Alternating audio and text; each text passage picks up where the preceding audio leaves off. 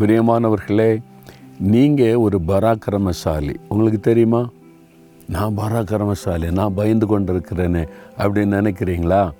ஆனால் அவங்களை உண்டாக்கின ஆண்டவர் என்ன சொல்கிறார் தெரியுமா? நீ ஒரு பராக்கிரமசாலி என்பதாய். நமக்கு தெரியல, நமக்குள்ளே ஆண்டவர் வச்சுருக்கிற பராக்கிரமம், ஆண்டவர் கொடுத்துருக்கிற வல்லமை நமக்கு தெரியல. நீங்கள் நியாயாதிபதிகள் ஆறாம் அதிகார பன்னெண்டாம் வசனத்தில் கிதியோன் என்று சொல்லக்கூடிய ஒரு பராக்கிரமசாலிகிட்ட வந்து தேவ தூதன் மூலமாக கர்த்தர் சொல்கிறாரு, பராக்கிரமசாலியே, கர்த்தர் உன்னோட கூட இருக்கிறார் என்பதாக சொல்லுகிறார். அப்போது அவர் நினைக்கிறார், நான் பயந்து கொண்டு இருக்கிறேன், சத்துருக்கள் வந்துடுவாங்க, என் நிலத்தெல்லாம் சூறையாடிடுவாங்கன்னு சொல்லி. ஆனால் கர்த்தர் சொல்கிறார் பராக்கிரமசாலின்றார். அப்படி தான் உங்களுக்குள் இருக்கிற வல்லமை உங்களுக்கு தெரியல. நீங்கள் ஏன் பராக்கிரமசாலி தெரியுமா? கர்த்தர் உங்கள் கூட இருக்கிறார்ல, இயேசு கூட இருக்கிறார்ல, அவர் பராக்கிரமசாலி. உலகத்தை ஜெயித்தவர், சாத்தானை ஜெயித்தவர், மரணத்தை ஜெயித்தவர், எல்லா போராட்டங்களை ஜெயித்தவர். அவர் உங்கள் கூட இருக்கிறார்ல. அவர் உங்கள் கூட இருக்கும்போது நீங்கள் பராக்கிரமசாலி தானே. என்றைக்காவது இதை நினச்சி பார்த்தீங்களா? நீங்கள் வந்து ஐயோ நான் இப்படி தான், நான் பலபீனா, நான் சோர்ந்து போயிடுவேன், நான் இப்படி கலங்கி போயிடுவேன், நான் இப்படி விழுந்து போயிடுவேன், இப்படியே பேசிகிட்டு இருக்கீங்களே. உங்களுக்குள் இருக்கிற இயேசு எப்படிப்பட்டவர்? சோர்ந்து போகாதவர், பலமுள்ளவர், தைரியப்படுத்துகிறவர், யுத்தத்திலே வல்லமையுள்ள தேவன், சத்துருவை ஜெயித்தவர்.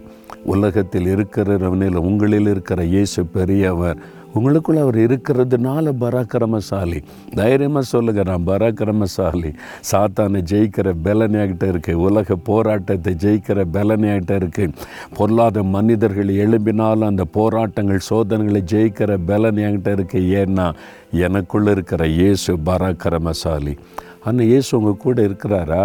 யோசிங்க, அவர் உள்ளத்தில் இடம் கொடுத்துருக்குறீங்களா? அவரை பற்றி உங்களுக்கு நல்லா தெரியும். ஒரு தேவைக்கு கூப்பிட்றீங்க, எனக்கு ஆண்டவரே இந்த அற்புதம் செய்யுங்க, அதை செய்யுங்க, நீ என் கூடவே தங்கியிருங்க, எனக்குள்ளே இருங்க, நீ கூப்பிட்டுருக்குறீங்களா? அவர் உங்களுக்குள் இருந்தால் தான் நீங்கள் எப்போவுமே பராக்கிரமசாலியாக இருக்க முடியும். அவருக்கு உள்ளத்தில் இடம் கொடுத்துட்டா அவங்க கூட இருக்கிறதை உணர முடியும். நீங்கள் எப்போவுமே பராக்கிரமசாலின்ற தைரியத்தோடு இருக்க முடியும். என்னை இயேசு சொல்கிறாரு, இயேசு கிறிஸ்துவின் நாமத்தின் மேல் விசுவாசம் உள்ளவர்களாய் அவரை உள்ளத்தில் ஏற்றுக்கொண்டுட்டால் நீங்கள் தேவனுடைய பிள்ளைகள் என்கிற அதிகாரம் பெறுறீங்க. அப்போ உங்களுக்குள்ள ஒரு பராக்கிரமம் வந்துடும். நான் தேவனுடைய பிள்ளை அப்படின்ற ஒரு பராக்கிரமம் வந்துடும். அவரை உள்ளத்தில் ஏற்றுக்கொண்டு இருக்கிறீங்களா?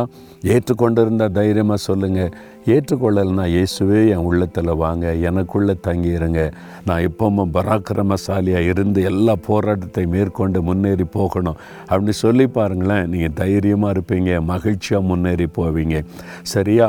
இயேசுவை ஏற்றுக்கொள்ளலைன்னா இருதயத்தில் கை வைத்து ஜெபிங்க, தகப்பனே நீங்கள் பயங்கரமான பராக்கிரமசாலியாக என் கூட இருக்கணும், என் உள்ளத்தில் தங்கணும், வாசம் பண்ணணும், என் தவறுகள் பாவங்களெல்லாம் எனக்கு மன்னிச்சிருங்க, என் உள்ளத்தில் வந்து தங்கியிருங்கன்னு யார் யார் ஜெபிக்கிறாங்களோ அவங்களுக்கெல்லாம் இன்றைக்கு அந்த ரட்சிப்பின் சந்தோஷம், தேவனுடைய பிள்ளைங்கிற நிச்சயத்தை கொடுங்க, தைரியப்படுத்துங்க, ஒருவரும் பயந்து சுதந்திராதபடி காத்து கொள்ளுங்க.